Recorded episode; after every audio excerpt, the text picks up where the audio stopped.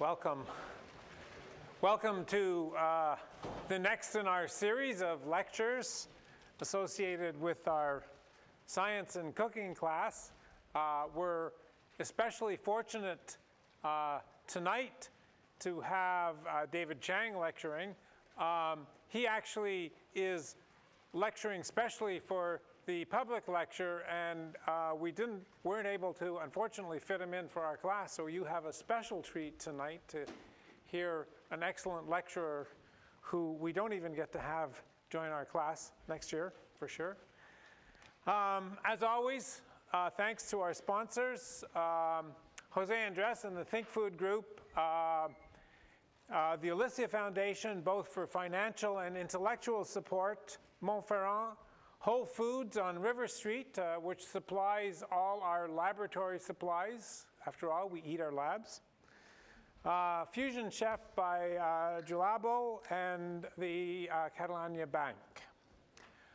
Okay, so also a special thanks uh, tonight to uh, on Main and Tony Maws uh, for entertaining some of the group last night. And uh, David will uh, take over as soon as we do a little bit of our science. So um, tonight we're going to hear a lecture about um, microbiology.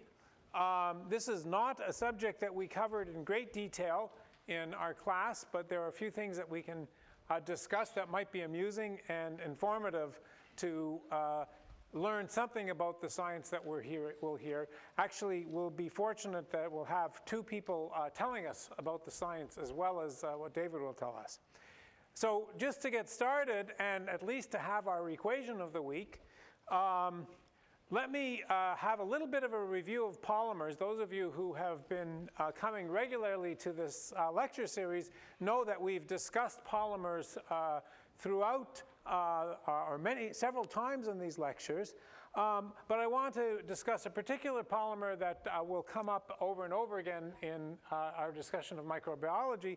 And I want to just think about one small aspect of it, one amusing aspect of it. So first of all, the hydrocolloid polymers that we've talked about, the more traditional colloid, uh, more traditional polymers that are used uh, to control texture, to thicken things, are long linear polymers, very flexible.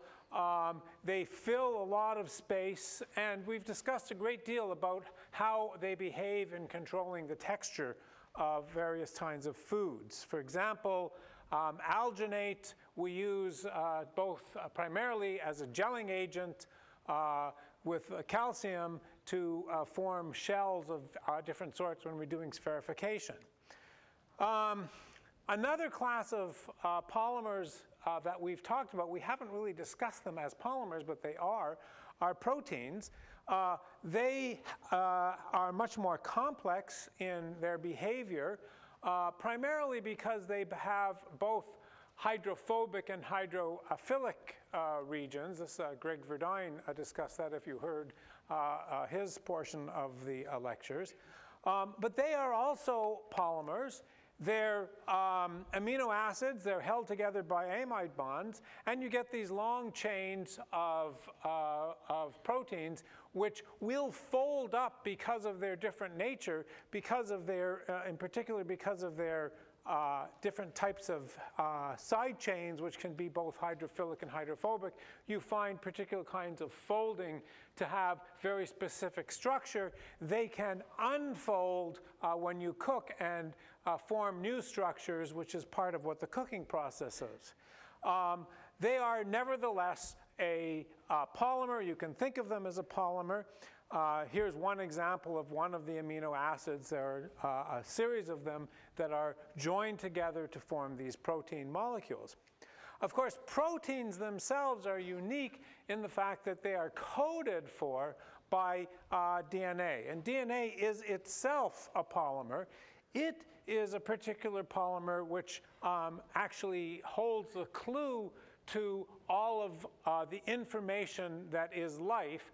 Uh, and DNA is a unique polymer that it's made up of four particular bases. They can uh, provide information the way they pair up and the way they code for creating different proteins. And this is the the essence, the secret of all of life. And we will hear uh, a bit today about how by sequencing various uh, portions of this DNA, you can learn something in great detail about the microbes that are being used in the uh, food. And it's an interesting um, uh, sort of intellectual question to think about what it means about the diversity that, in principle, the DNA uh, provides. I'm going to do a very simple calculation to show you what this diversity is, and this is, uh, in fact, to show you one limit of uh, what the diversity is. It's by no means uh, the actual diversity, and I'll show you why. So um, if we think about DNA, it's got, as I said, four bases, um, and you can think about if I have a certain length of DNA, what is the, the information it carries is the information in the uh, sequence of bases. And so when you sequence DNA, you read these different bases. I don't want to go into uh, enormous detail, but I just want to point out an amusing fact about this. Imagine that I just take these sequences and I ask how many, in principle, how many different sequences, how many different variants are possible. And let's just go through that calculation. I'm going to do a very simple-minded calculation. The experts will find many reasons to poke holes in this, but nevertheless, let me just go through this simple-minded calculation. If I have one base, there are four different possibilities. If I have two bases, there are another four different possibilities. So in principle, I can just uh, keep multiplying. There's four by four, that's 16. I can keep multiplying by four to ask how many, in principle, different variants I have. I can just keep multiplying up. I'm ignoring a lot of the overlapping things, so this is just a simple-minded calculation.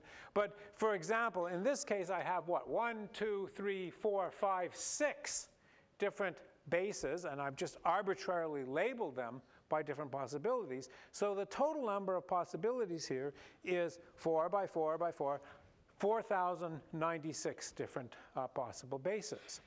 Um, so the total number of sequences is, in this case, 4 to the 6th, or 4,096. And we typically prefer to write this just to make comparisons, not in base 4, but rather in base 10. So I'll write that uh, 10 to the n times the logarithm of 4. This is about 0.6. Um, so this tells us then if we have, if we think about how many different types of variants we have, we have uh, four, another four, that's two, and so on and so on up to the nth. And so the total number that we have when we have n of these is the number of variants is 4 to the n, or 10 to the, log, 10 to the n log 4. And that we'll use as our equation of the week.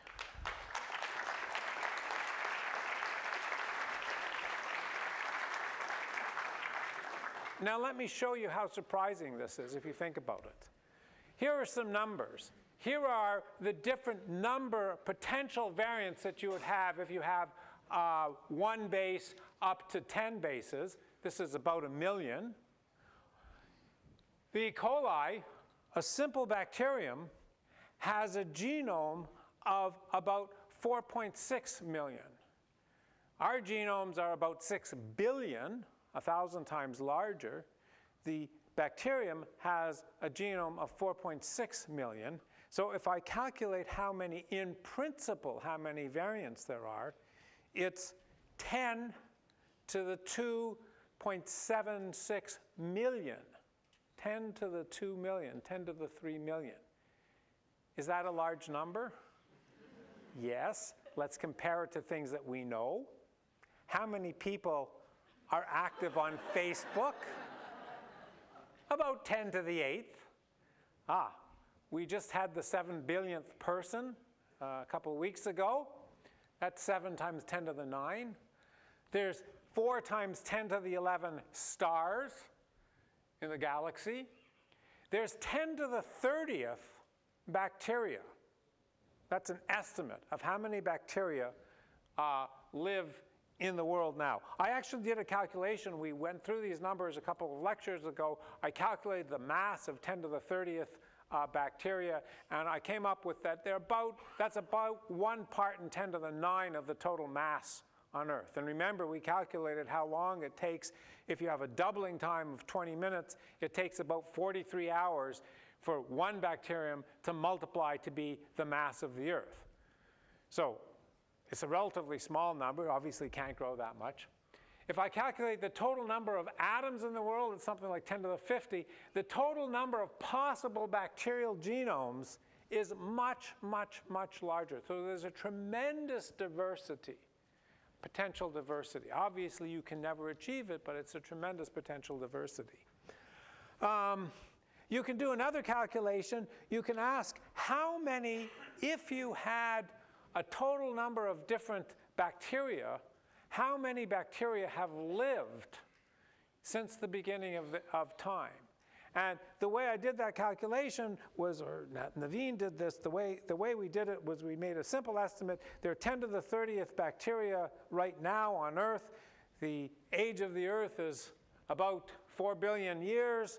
Um, on a lifetime, okay, I don't know, maybe it's a day, maybe it's an hour. It's not going to make that much of a difference. Let's take it as an hour. I calculated how many hours since the beginning of a time each bacterium has that many time has, has multiplied that many times.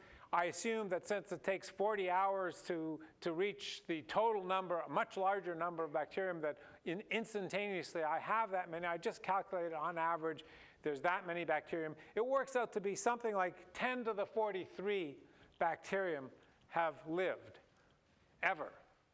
And that number, of course, is much smaller than the potential diversity that you could have. So, what that tells us, of course, is there's lots more room to explore.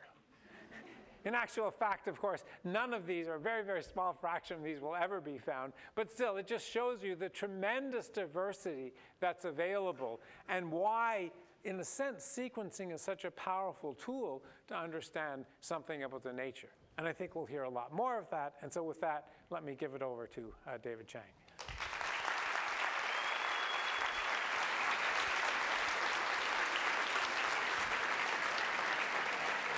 Thanks, guys.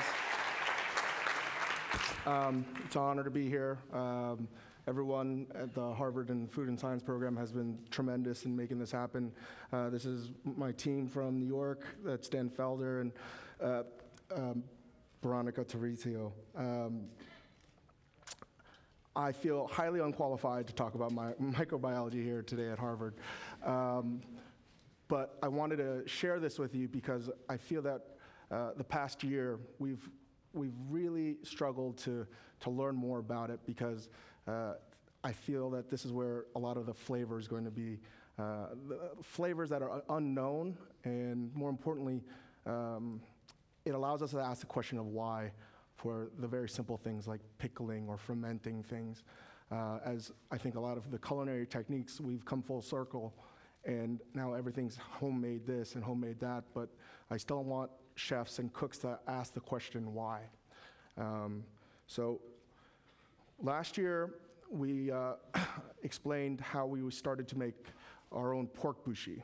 So before I do that, let me just give you a little primer. This is uh, petrified bonito, katsuobushi.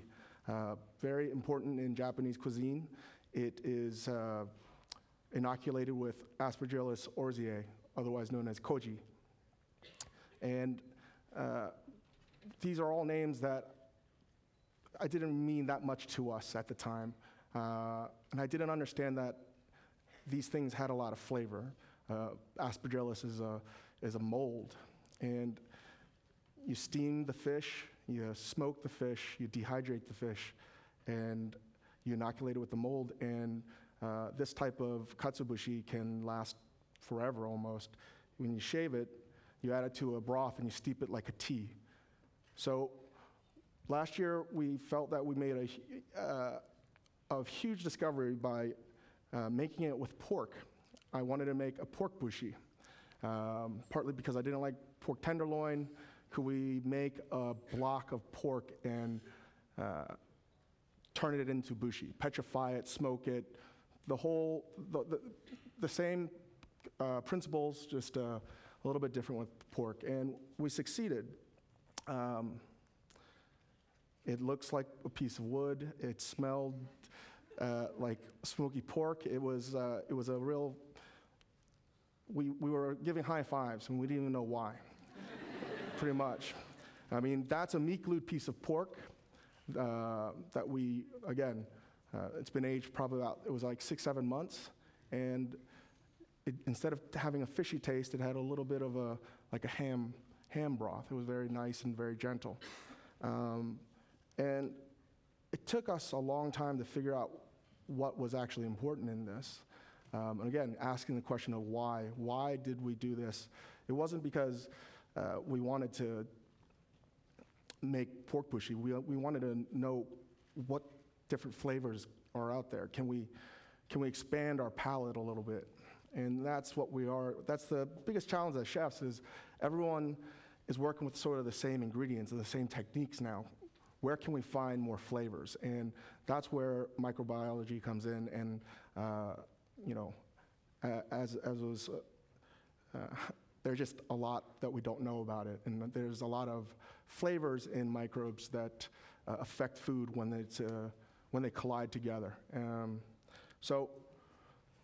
This, this is a note that I took last year while grading the finals last year uh, for your final exam. Um, and it was the professor Roberto Kolter, and he, was, he gave it like an impassioned little speech about microbiology. And I've never seen somebody so excited about microbiology. And he literally said, It's the future of food. And I said, Note to self, this guy is much smarter than I am. this guy knows a lot about food. What is he talking about? And I, I, that's what I etched, and I tore it out, and um, I was just, uh, I went back to the lab. Uh, we have a little lab in New York, and you know, we sort of plodded along the way, trying to figure out what the hell we were going to do about microbiology. What exactly does that mean for us? Um, so, uh, you guys all have a paper bag. If you guys can taste the first one, it says number one. By, by the way, if anyone has a peanut allergy, don't eat number three or, or number four. Um,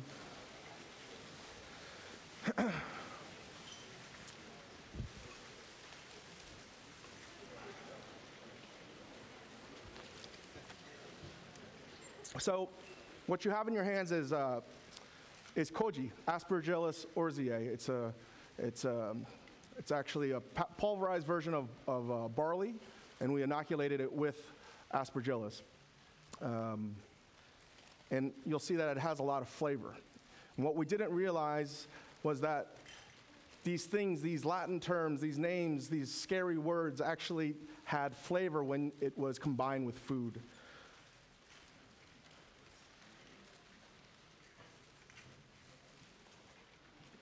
I am stuck.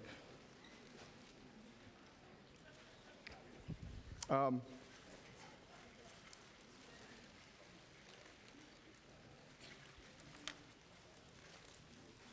Okay. So when we made when we made our katsuobushi, we wanted to find aspergillus. The first time I made it, I literally stuck it in a, in a, a sack of rice and I forgot about it. And it was a happy accident. What we, that's what we were trying to find was aspergillus. What we found was it was uh, not, it, it didn't ferment with aspergillus. It fermented with Pichia, which is a completely different uh, family of mold altogether, usually found in like European uh, cured pork products and whatnot. How that happened in our little lab in the East Village on 10th Street, I have no idea. But it took us a long time to realize hey, wait a second. Um, these, these, uh, these molds are actually working very similar but the pichia gives the pork just a little bit different of a different flavor. So we inoculated uh, pork bushi with both aspergillus and pichia, and they both worked. So mind you, again, we know very little about microbiology. We're just going very blind and working very closely with uh, the, uh, Rachel Dutton and Ben Wolfe, who I'll introduce in a little bit. So this led to the question of, okay, how does this make food more delicious for us? How do we apply this discovery of, of okay, we're trying to use aspergillus. It tastes delicious. Koji is fruity. It's, there's a lot of nuance in it. It's, it's got terroir. Um, and how do we apply this thing called Pichia to what we do? Um, so that really wasn't answered until uh, I'd say about five, four or five months ago, where we realized if we could work with Pichia, we could do it with something else. Because Aspergillus oryzae is historically or- originated in Asia, Japan, Korea, China. Um, and everyone's making miso, everyone's making soy sauce all over the world, but they're still using Aspergillus oryzae as its starter, as to inoculate and to start the fermentation process. Um, so everything you eat is rooted in Asian food for the most part. So um, we were trying to figure out the flavors then. All right, what does aspergillus taste like? We, we made all sorts of tests uh, with Pichia, whatnot, and we wanted to. We, we didn't get anywhere because we didn't understand what the hell we were doing. We still don't, but we tried to apply it to things that we were using at our own restaurants, like cooking steak. You can smell the steak right now that we were roasting. Uh, we didn't want to sit off the sprinkler, so we took it off.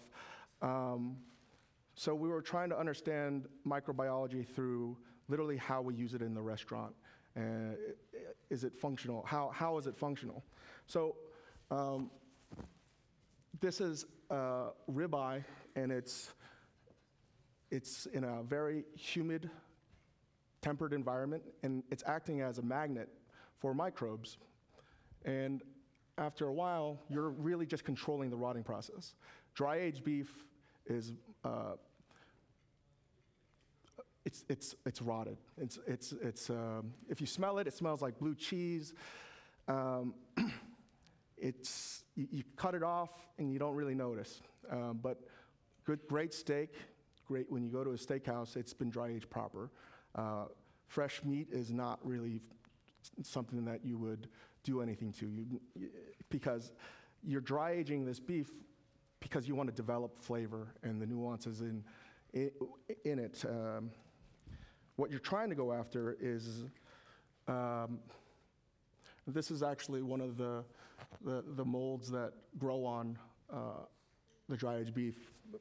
I mean, just we don't even know what goes on in the dry aging rooms. I've spoken to chefs all over the world who dry age their own beef, and they don't know because it's different everywhere. So dry aging beef tastes, dry aged beef will taste different all over the planet.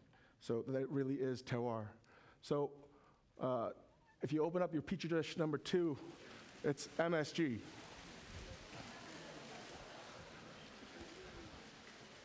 So some of you may not want to taste it, but it is what it is. Um, we're dry aging that beef to develop that flavor, MSG. It's glutamic acid. So you're creating an environment. The meat is acting as a magnet for microbes to have, so the enzymes can work, break down the protein, turn some of it into amino acid, the most important of which is glutamic acid. That is umami. That is MSG. What you're eating is just a sodium molecule that's been added to the, the glutamic acid so you can actually, you know, sprinkle it around or eat it. Um, it's just a vehicle. So all that effort in terms of dry aging beef, which could take up towards a 75 to 100 days. Some people I know are dry aging their beef upwards of six to seven months. So you're losing a lot of water. It's a very expensive, labor intensive process. Um, you're doing that to develop more flavor, and that is exactly what you're tasting. That's what you taste when you eat Parmesan, that's what you taste when you eat soy sauce, but this is naturally occurring. And uh, even that MSG you're eating is just created through bacteria fermentation.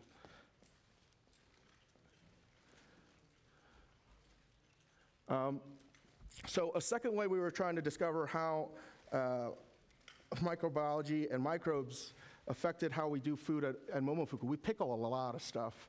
Um, kimchi and just about everything we can pickle, we, we try to. I love pickle vegetables. I love the acid. I love the crunch that it, uh, pickles can provide in a certain dish.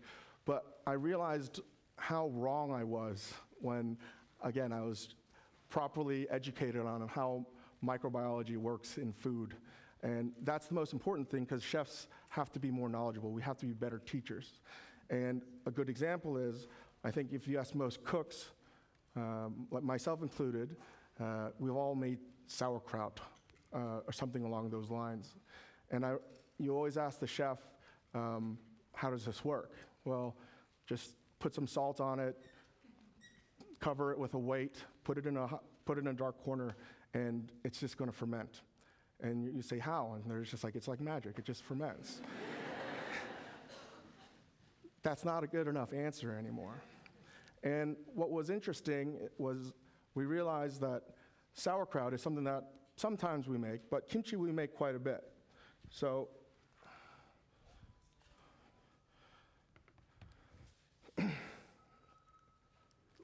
they're both, I, I call them kissing cousins because you would never think that sauerkraut and kimchi are the same thing. Kimchi is a Korean staple. You know, it's, it's fiery most of, the, most of the time, made with red chili pepper, uh, uh, some type of seafood. Um, sauerkraut is just salt. That's it. And what I, it was, it was one of these things where I, I, I was like, oh my God, I'm such a moron. Uh, how, th- how did I not know this? Um, and why did n- any chef inquire about this? It, it ferments because it creates lactic acid, and you're creating an anaerobic environment, and you're changing the pH level and the salinity when you salt the cabbage, just like you do when you make kimchi. You're not introducing any microbes that help with the fermentation process. It's already in, it's already in present in the cabbage. Cabbage is already a natural magnet for two types of lactobacillus bacteria. So when you're adding it, they're just eating the starch and turning it into lactic acid, and that creates fermentation. So really, when you have kimchi, which can be effervescent and very bubbly, and sauerkraut, which can also be very effervescent and bubbly, uh, if you take away the, the spice and all the flavors that you add to kimchi, it's the same thing. So it took me a long time to, to get my head wrapped around that because I, I had it the wrong way around. I thought, well, sauerkraut is because, you know, magic. And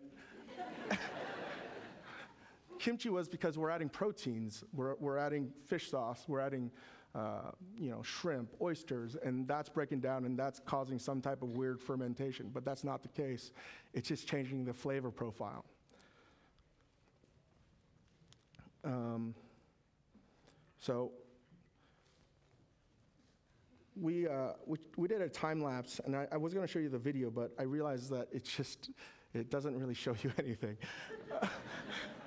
Um, but we buried a jar of kimchi, and it actually exploded four times.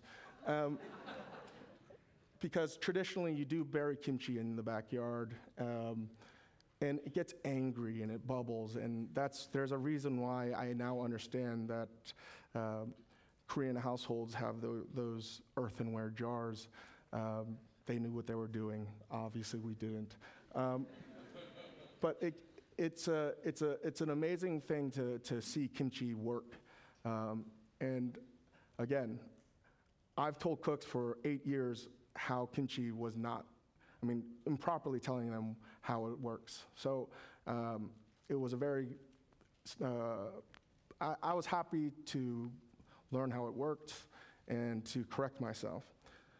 Um, so that led to, we're, we're, we're going on through the year and we get a better understanding of, of microbiology. We're getting a better understanding of how it's used in pickles, how it's used to make food more delicious, because that's what we're always after as chefs. How do we make the food more tasty? So we wanted to take the next step and make it ourselves. So we didn't really know exactly how to do it. I had seen it in Japan before um, and in various places, and I just thought it was one of those things where you can't do it. It's just one of those things that it's better to import from Japan. Um, so what we have here is, uh, again, koji, and it's not been um, activated. You activate aspergillus at around 40 Celsius um, in high humidity. And this is a time-lapse video that happened in one night. So we cook the rice and we inoculate it with the mold Aspergillus oryzae. And I think it's very beautiful.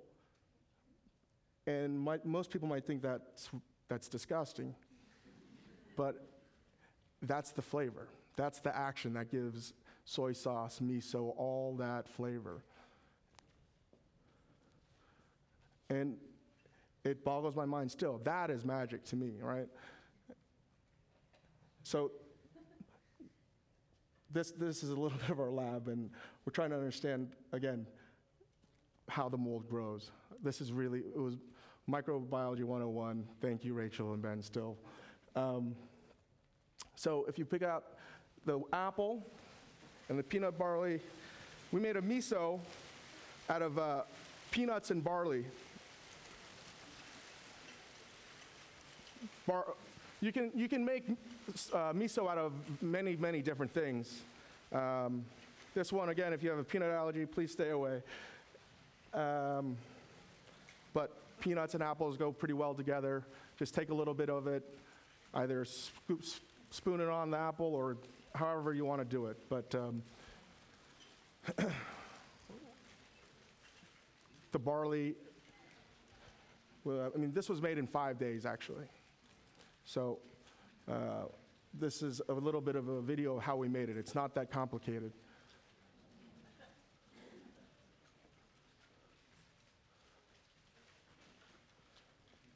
So you, we had a variety of things that we've been making miso out of. Uh, yellow peas, we tried corn, lima beans, things that are high in starch, hopefully have a lot of protein. Uh, barley works extraordinarily well, and we found a nice combination of peanut and barley.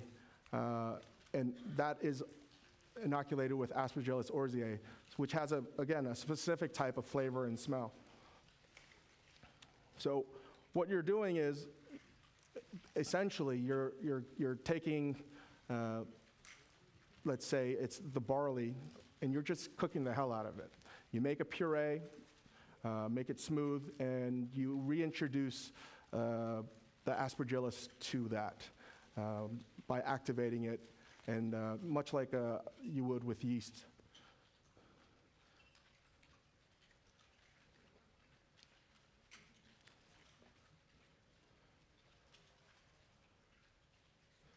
So if you walked in our lab, you, you, you would think that we were, we'd be cooking stuff, but really we're just letting stuff rot and ferment.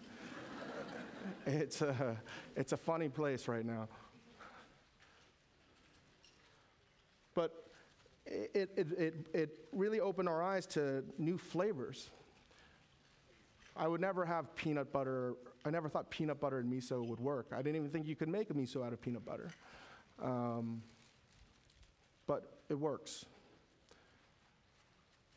And going back to the pork bushi, this led us to have a little bit more confidence in terms of what we were doing. Um, so we wanted to take the next step. We, okay, we know how to make miso, we know how to make soy sauce. Um, okay, this is the flavor profiles we, we understand. It's a little bit floral, it's a little bit sweet. Um, if we found that Pichia could work as a parallel to Aspergillus oryzae in terms of making bushi, could we make uh, miso was something native in America, native in the East Village of New York? And that's why we were calling it microbial terroir, because that's what it is. It's, it's let's make it for us uh, using ingredients literally that can only be described as, um, you know, native. So uh, this is what Rachel Dutton descri- uh, drew for us. Very simple. Uh, this is how we learned about microbiology. Uh, again, pictures work very well with us or myself. Um, so we, we, we ventured to make, uh, we, to capture new microbes because they're, they're everywhere. They're literally everywhere. And, and that's what we want to do at Momofuku. We want to find the great idea, that great flavor that's staring us right in the face. Um, I'm sure you guys have all experienced that, that, that idea that was staring you right in the face and you didn't think about it until later, or somebody else. It's like, you know, you, the slap your, slap your forehead moment. You're like, oh my God, I, it was right there.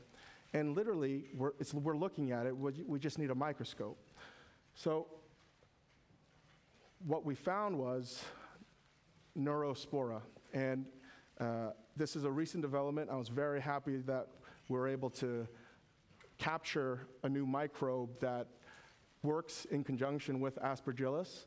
Um, and the flavors are in the fourth one you have. Don't eat it. Don't eat it. you can, but don't. Don't. It smells a little bit like cider. It, it moves to, to bubble gum. Um, so, literally, again, I told Dan before I, I left for a trip, I was like, let's get all sorts of stuff and let's just rot. Let's just let it go rot. And we're going to mail it to Harvard. And that's what we did. We mailed a bunch of rotting purees to, to the microbiology department here at Harvard. And uh, they, they were, to I think everyone's amazement, um, they, yeah, Ben, Ben Wolfe and Rachel Dutton, uh, can you help me explain what the hell we just found? Um, so yeah, so we got this package of rotting rice from Momofuku. Um, and so we started plating it out on petri dishes as we do as microbiologists. And we started going through them all, and oh, there's another black one, oh, there's another brown one, there's another white one. And we sort of were like, okay, this isn't that interesting. It's the kind of molds that you would see in your basement wall or anywhere in the environment. So we were a little bit, we were a little bit underwhelmed at first.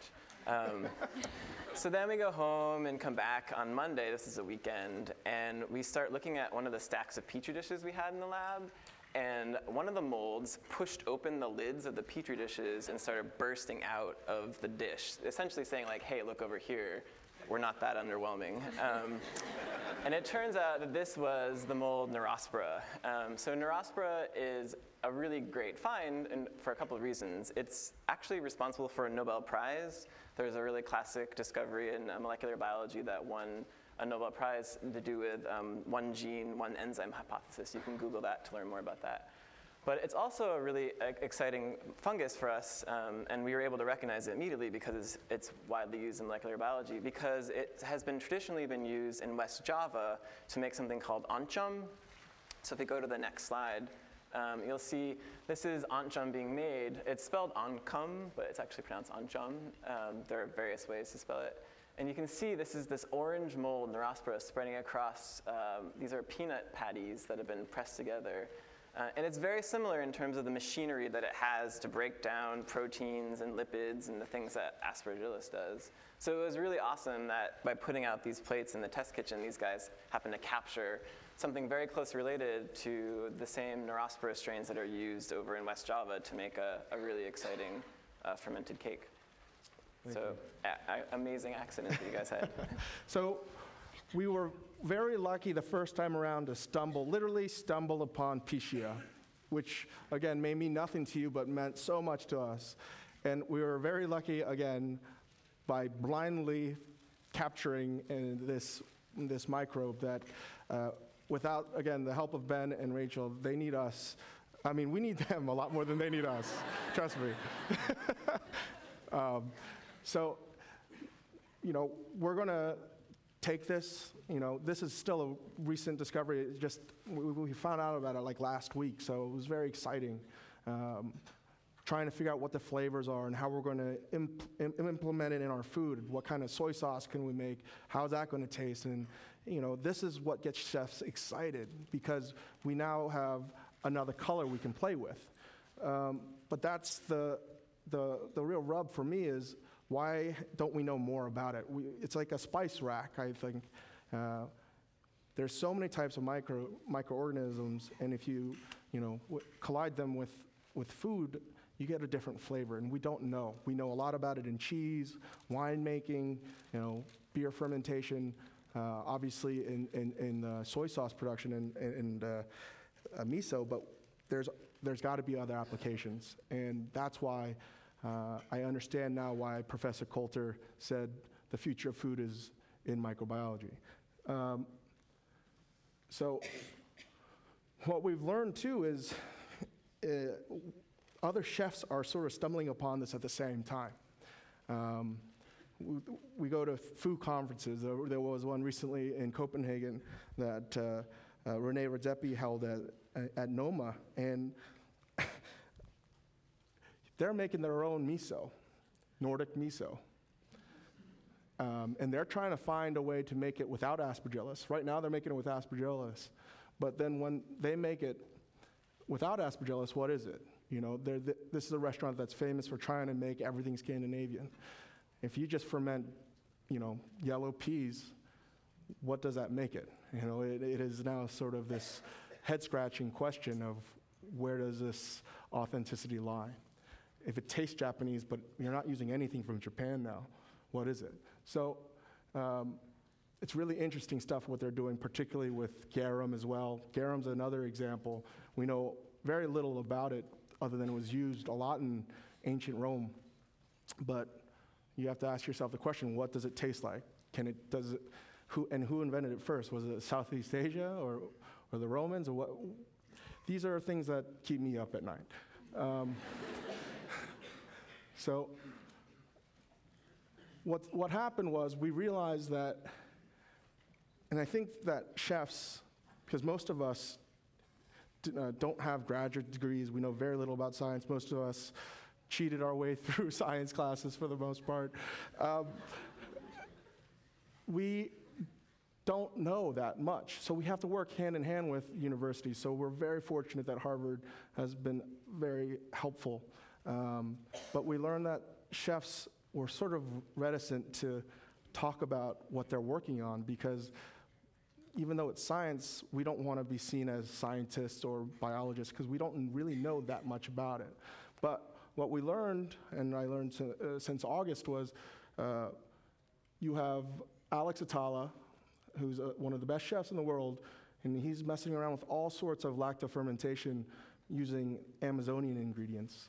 Uh, we don't have a catalog of any of this, so we don't even know what it tastes like or what it might even taste like. Uh, Andoni at uh, Mugaritz, he's trying to isolate that flavor uh, when you have black miso cod, uh, fermented black miso cod. Uh, Fäviken is probably one of the most interesting examples. Uh, yeah, great young chef uh, named Magnus Nilsson. Uh, he has about 20,000 acres, and everything he cooks is on that plot of land. Um, and he's making everything, he grows everything, and he's been making his own soy sauce, and he's been making his own miso. And uh, successfully, he said, he's found out how to make soy sauce without using aspergillus. He also was successful in finding uh, a cousin to aspergillus. And uh, I have not been able to taste it. I, it got caught in customs. So uh, um, it was very exciting. And someone like uh, Magnus had to find out about this. Again, microbiology happened as an accident for him as well, because his restaurant is so far away from, I wouldn't say civilization, but it's really in the middle of nowhere, that he had to send his water samples to the, the local university to get it checked out if it was, it was uh, you know, non, non it was drinkable. Um, and that opened the doorway for him to sort of analyze everything else. So right now he's making Swedish miso, Swedish soy sauce. But again, it's a head scratcher. Like, it doesn't taste Japanese, or does it taste Japanese, or is it Swedish? Um, because fermented foods have been around a very long time, and now we're able to separate ourselves from Aspergillus oryzae. Uh, I wouldn't say it's been shackles, but it, it- again, it's a it's a eye-opening experiment. Um, and you know, we're doing it in, in, in New York and the East Village, and we found uh. I mean, how the hell would that happen? I have no idea. But uh, hopefully, we're going to get more and more restaurants and more and more chefs involved, and working in coordination with local universities to help catalog a lot of these flavors that microbes uh, develop and uh, create. So uh, that's it. Thanks, guys.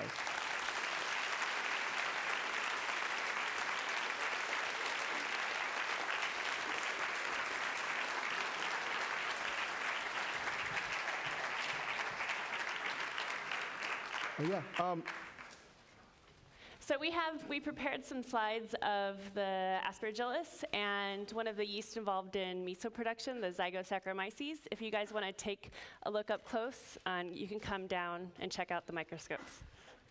Before you do, maybe we can take questions? sure, certainly. Questions? The- That enormous number you were talking about earlier with the science, is that potentially the number of flavors you could be working with?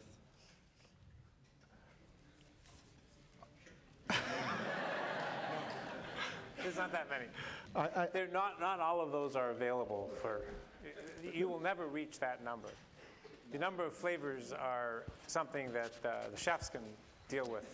and not We everything's don't really edible. depend on the, it just says that there's a tremendous po- potential.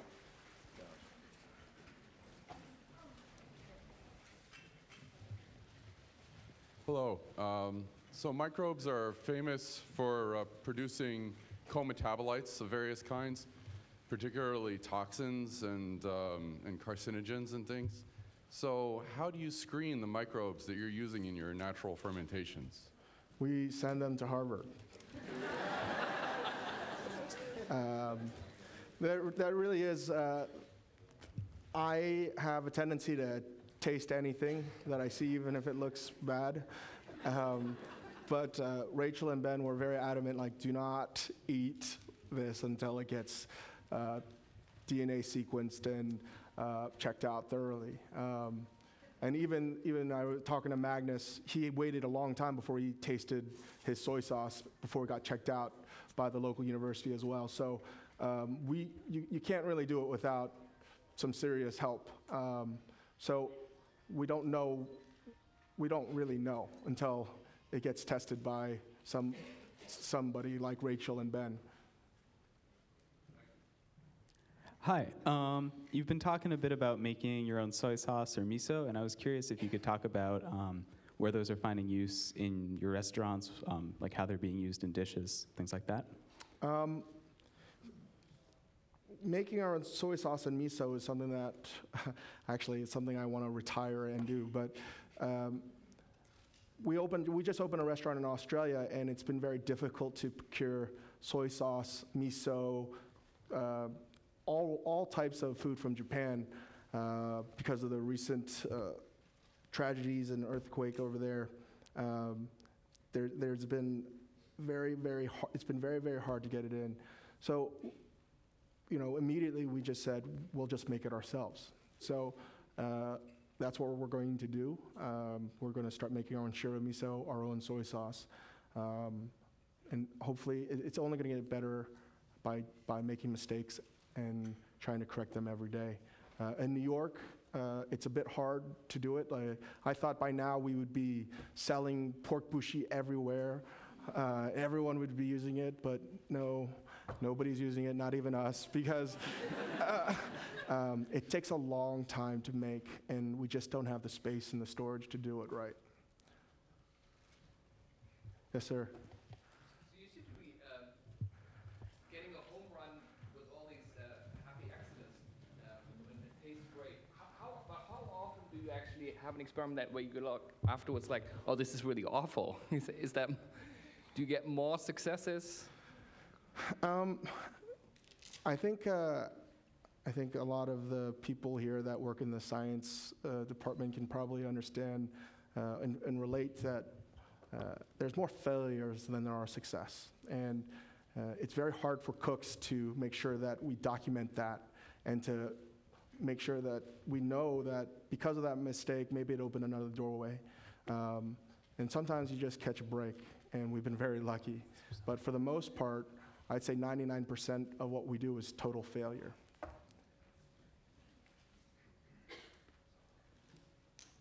Somebody back there? I have a question. Um, like, if you make yuba, for example, Correct. uh, if you boil the soybeans and you take the skin off, would you call that the same principle as fermentation? Um, I don't think that is fermentation. That's just creating a, a skin from the protein. Um, I don't, again, I, I, I, the question is, is, is yuba ferment, fermented, basically? Um, I don't think so. Um, it's just like a milk skin, and even if you leave it out overnight, I mean, you could certainly ferment it. You know, there's stinky tofu. That that is something that is uh, not in my playbook. I just don't touch that stuff. um, but uh, you could certainly ferment it. But if you laid it out overnight to dehydrate, I don't think that's that technically is fermented. Yes. Uh, I guess I have a question, uh, two questions. One is how easy are these things to do at home and how safe? And the other one is do you think there's any room for improvements in more traditional things like making cheese or wine with new bacteria? Um, the- the second question first, uh, to make new improvements with uh, wine and cheese and whatnot, I don't really know. Uh, I, this is literally not the extent, but I'm not worried about wine and cheese. I um, this, our focus is on making soy sauce, and when I said this is, we're trying to find what is practical for our restaurants to do. Um, this is what is practical and something that we can apply. So we learn in the lab and we can share with the different restaurants. Uh, absolutely, if we're making wine or, or cheese, you know, Daniel Patterson in, at, at Coi in San Francisco, he, he's making his own uh, butter and his own dairy. So he's somebody that would, uh, I'd ask information about if we were doing that. Um, but uh, making your own at home, I, I, I would, I don't know. Certainly making your own kimchi and pickles that are from a cookbook, but going out to do what we did when basically we had a room full of, you know, 25 things that were just gnarly looking. I don't know if you'd want to do that.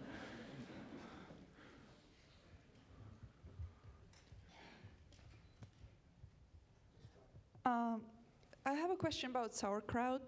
Uh, I recently made a batch of a sauerkraut and it failed, even though I made it before in big batches and it always was a success because the recipe is very simple. You just salt this uh, cabbage and you put it under press. So uh, I was suspecting that because the cabbage was uh, grown conventionally, it was from regular superstore. Uh, so my question to you is: My suspicion right that the cabbage that uh, grown conventionally doesn't have the necessary bacteria to uh, in, introduce the pickling process into making sauerkraut? Um, It's a really good question, and I would have to again defer to the experts. This is why they need their own TV show. They could find their, find out if um, the microbes are present in a conventional Napa cabbage or not. So uh, I don't know. What do you guys think?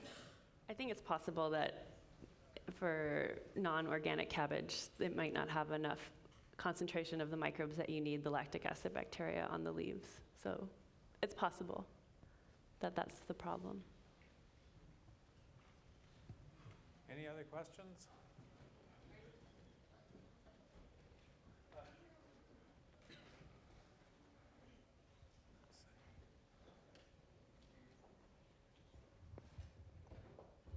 I mean, uh, so thank you very much uh, for. How, how do you guarantee safety for what you guys are doing, right? I mean, a happy accident could put somebody in the hospital if it wasn't quite so happy, right? Well, someone's got to taste it.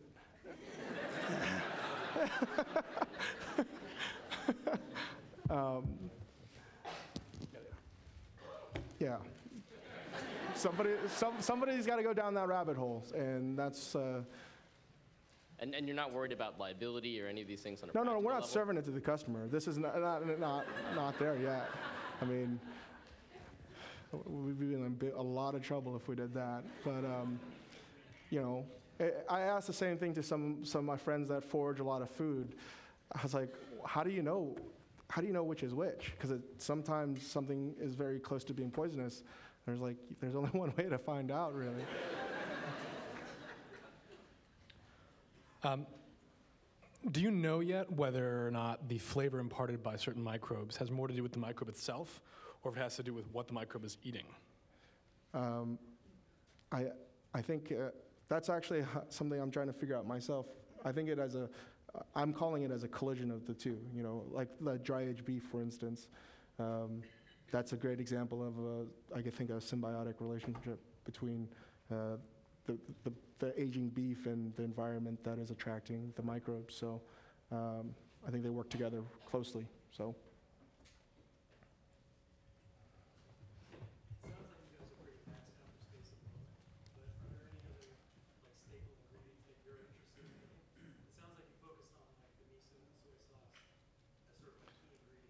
Yeah, absolutely. Uh, the question is, um, are we focusing or uh, inquiring about making anything other than soy sauce and miso? And uh, I want to make vinegar. I do. Everyone wants to make wine. I want to make vinegar. So you have this neurospora now, and I mean, are you planning to uh, spontaneously inoculate things with that, or do you intend to say take the take the microbe and culture that and say work introduce that to things in the future? I mean, is there is there a is there a reason you would want to spontaneously ferment things as opposed to inoculating them? Um, this is still new. I feel like I'm in like a. I feel like uh, I, I'm not qualified at all to answer that question, but um, we, when we know more, we're definitely going to use it spontaneously, hopefully, but um, we still don't know that much about how Neurospora works. I mean, even now, the, it, all I know is that it grows extraordinarily fast, and that, um, you know, we just found, I just found out today that, it, you know, people in Java use it. So, uh, while it's a discovery for us, it's something that we're going to hold back and, and, and slowly test and make a lot of failures. So. I'm wondering a little bit about the intellectual property of uh, these new ideas and techniques. I'm wondering how collaborative chefs are and what sort of venues you guys have for sharing these sort of new techniques you're developing. Um, it is quite collaborative right now. Uh, as I, I, I, those, those restaurants and the chefs that I spoke before, you know, we get together more often than I, that I, we get together quite a bit actually. Um, but what we hope to do um, is create a database, online database, and just share it. Because the more somebody figures out, for instance, in Sweden, that's going to help us with an idea here in New York City or in Boston or wherever it may be. So, um, in- terms of the intellectual property and all this stuff, uh, as far as a chef, you know, keep that information free and flowing. Can I ask you, as a chef, what else keeps you up at night?